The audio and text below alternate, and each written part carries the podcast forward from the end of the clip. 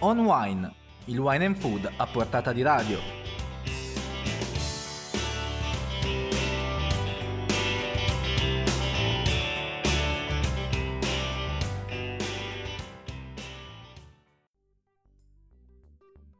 Una buona serata a tutti gli ascoltatori, torna come ogni venerdì On Wine, rubrica di notizie e curiosità sul mondo del vino e del cibo in onda, qui su Wine News TV. Oggi 27 dicembre è l'ultima puntata del 2019, dalla prossima saremo già nel nuovo anno e allora è tempo di previsioni, quella di Wine Intelligence sul mercato del vino nel 2020 e quella di The Fork sui trend dei consumatori a tavola.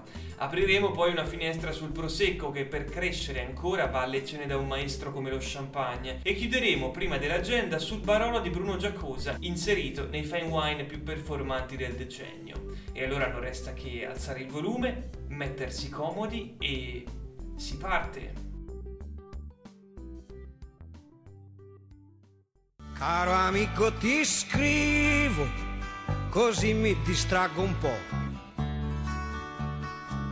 E siccome sei molto lontano, più forte ti scriverò. Quando sei partito c'è una grossa novità. L'anno vecchio è finito ormai, ma qualcosa ancora qui non va.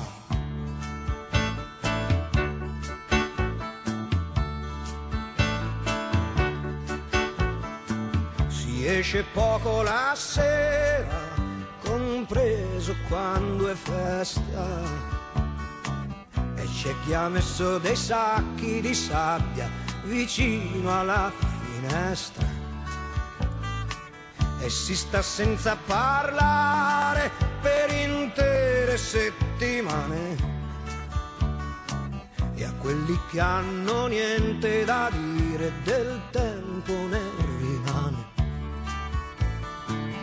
Ma la televisione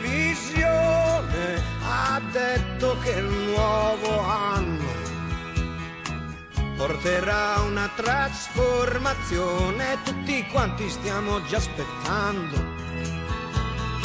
Sarà tre volte Natale e festa tutto il giorno. Ogni Cristo scenderà dalla croce, anche gli uccelli faranno ritorno. Compie 40 anni l'anno che verrà, pezzo scritto e cantato da Lucio Dalla e a proposito del nuovo anno Wine Intelligence ha elencato le previsioni sul mercato del vino nel 2020, a partire da quello che si può sintetizzare con il vecchio slogan meno ma meglio. Perché i consumi di vino, secondo il direttore operativo di Wine Intelligence Richard Alsted, sono destinati a diminuire con la crescita dei nuovi paesi consumatori e delle economie emergenti che non basterà in quantità a compensare il calo lento e inesorabile dei mercati più maturi. Questo calo in volumi sarà accompagnato da uno spostamento dei consumi verso vini di maggior prezzo anche in mercati storicamente legati al prezzo basso, come la Germania. Altro aspetto che emergerà sempre più forte è quello legato alla sostenibilità in ogni suo aspetto, ambientale, sociale e non solo, e a essere premiato sarà soprattutto chi si occuperà di tutti questi temi contemporaneamente e sarà ovviamente in grado di comunicarlo. Il 2020 sarà poi un anno di rinascita anche per vini di qualità di paesi meno sotto i riflettori come la Germania, soprattutto con i Riesling, o il Portogallo e il Sudafrica, in particolar modo con i vini rossi, e la Grecia con i bianchi, mentre continuerà anche la crescita dei vini rosé e non solo dalla Provenza. Ma il 2020 sarà un anno di innovazione sul fronte del packaging e delle modalità di servizio, in parte legate alla necessità di trovare soluzioni tecnologiche in grado di preservare al meglio il vino nei loro spostamenti intorno al mondo, in parte al grande già citato tema della sostenibilità, in parte anche alla volontà di ricercare i formati più adatti alla tendenza a bere meno vino ma di maggior valore. Infine, l'anno che verrà sarà probabilmente quello del vero boom dei vini e delle bevande infuse alla cannabis, almeno nei paesi in cui è legalizzata.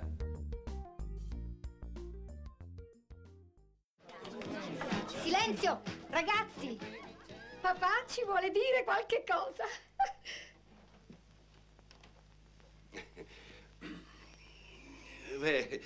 anche questo Natale ce lo siamo levato dalle palle.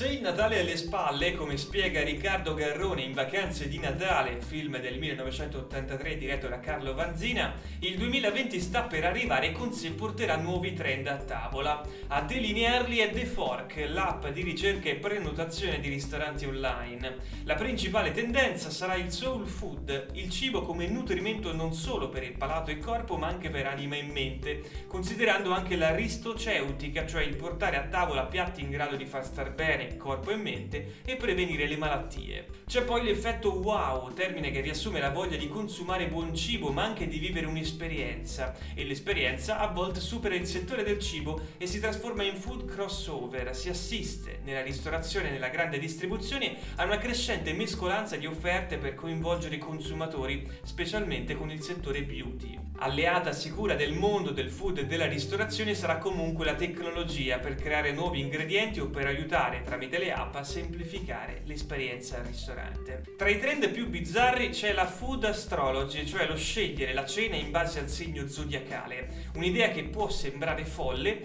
eppure alcuni brand stanno cominciando a lanciare linee di prodotti food con sapori diversi a seconda dei segni zodiacali. Ciò che assicura è che l'attenzione per l'ambiente e l'attaccamento alla famiglia continueranno a prevalere sulle tavole dei ristoranti. Le 3 R, riduci, riusa e ricicla, saranno il mantra del consumatore nel 2020, che cerca ristoranti a basso impatto sulla scelta delle materie prime, sulla loro preparazione, ma anche sugli spazi ristorativi. E la Risto Family sarà ancora il punto forte della ristorazione globale. I consumatori sono alla ricerca di un'offerta ristorativa che sappia rispondere alle esigenze familiari.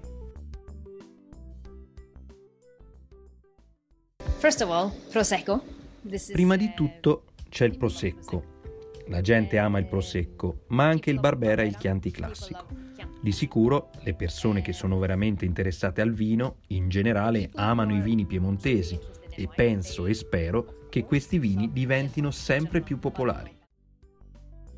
Inizia così l'intervista di One News a Heidi Vinnes, head sommelier della trattoria popolare di Oslo, in un focus dedicato al vino italiano in Norvegia. Prima di tutto, dice Vinnes, c'è il prosecco e nel prossimo argomento parliamo proprio del vino del bel paese più esportato all'estero, che deve fare i conti però con una crescita tumultuosa e ha bisogno di consolidare quindi i mercati, far crescere i valori e stabilizzarsi. Prosecco che nei giorni scorsi in un incontro promosso dal consorzio a Treviso è andato a lezione da chi questa sfida sfida l'ha vinta il Comité Interprofessionnel du Vin de Champagne, il potente sindacato di vignaioli e produttori nato ormai quasi 80 anni fa. A funzionare nella Champagne che muove ogni anno 300 milioni di bottiglie per quasi 5 miliardi di euro è l'interprofessione, la comune visione di vigneron, maison e distributori di voler costruire valore e quindi di comune accordo di non giocare su prezzi e quantità di produzione con la consapevolezza che tutte le componenti della filiera sono fondamentali fondamentali,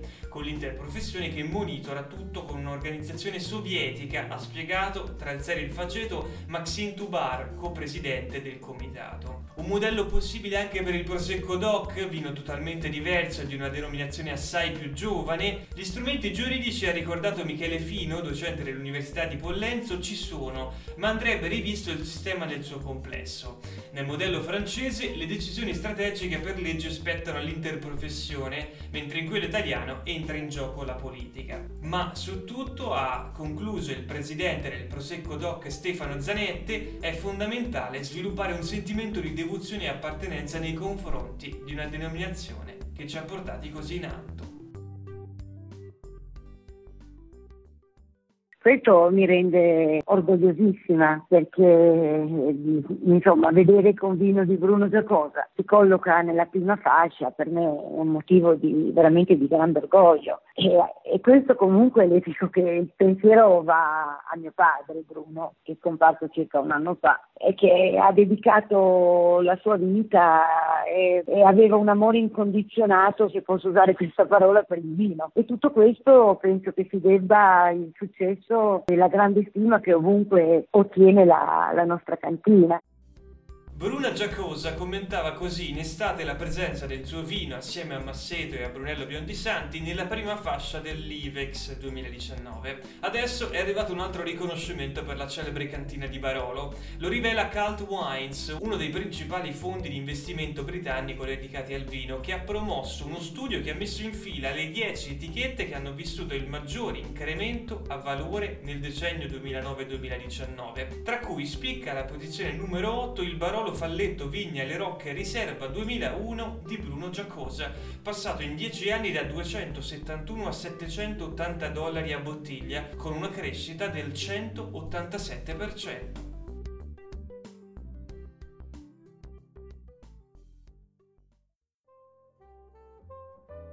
E siamo arrivati alla parte finale dedicata all'agenda di One News che apriamo stavolta con due brindisi originali con i migliori vini italiani per festeggiare al meglio il 2020.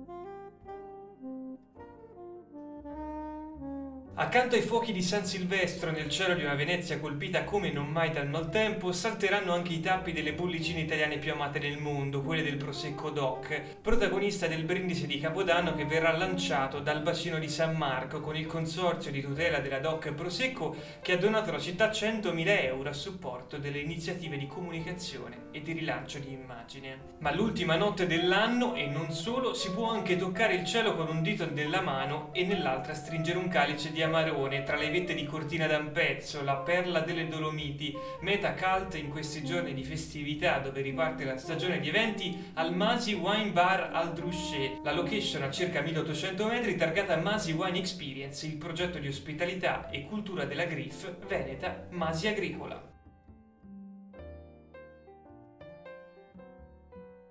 Gli eventi 2020 si aprono con l'Epifania. Il 6 gennaio il castello di Semivicoli, la dimora di charme della cantina Massarelli a Casa Canditella, provincia di Chieti, apre le porte alla magia con Ermione e la pietra filosofale, spettacolo ricco di sorprese e effetti speciali che porteranno grandi e piccini nelle atmosfere di Harry Potter e dei libri di J.K. Rowling, accompagnato da un menù ad hoc per la giornata e da un regalo speciale per tutti i bambini. Per iniziare il 2020 con il botto, dal 14 gennaio al 30 aprile torna In Gruppo, iniziativa che celebra l'alta cucina, una proposta che riunisce 20 ristoranti, di cui 10 stellati, con un successo sempre più ampio anche tra millennials e social food lovers, e che vede gli chef proporre menù e proposte dedicate sia a pranzo che a cena ad un prezzo accessibile, con un menù di 4 portate al prezzo di 60 euro a persona.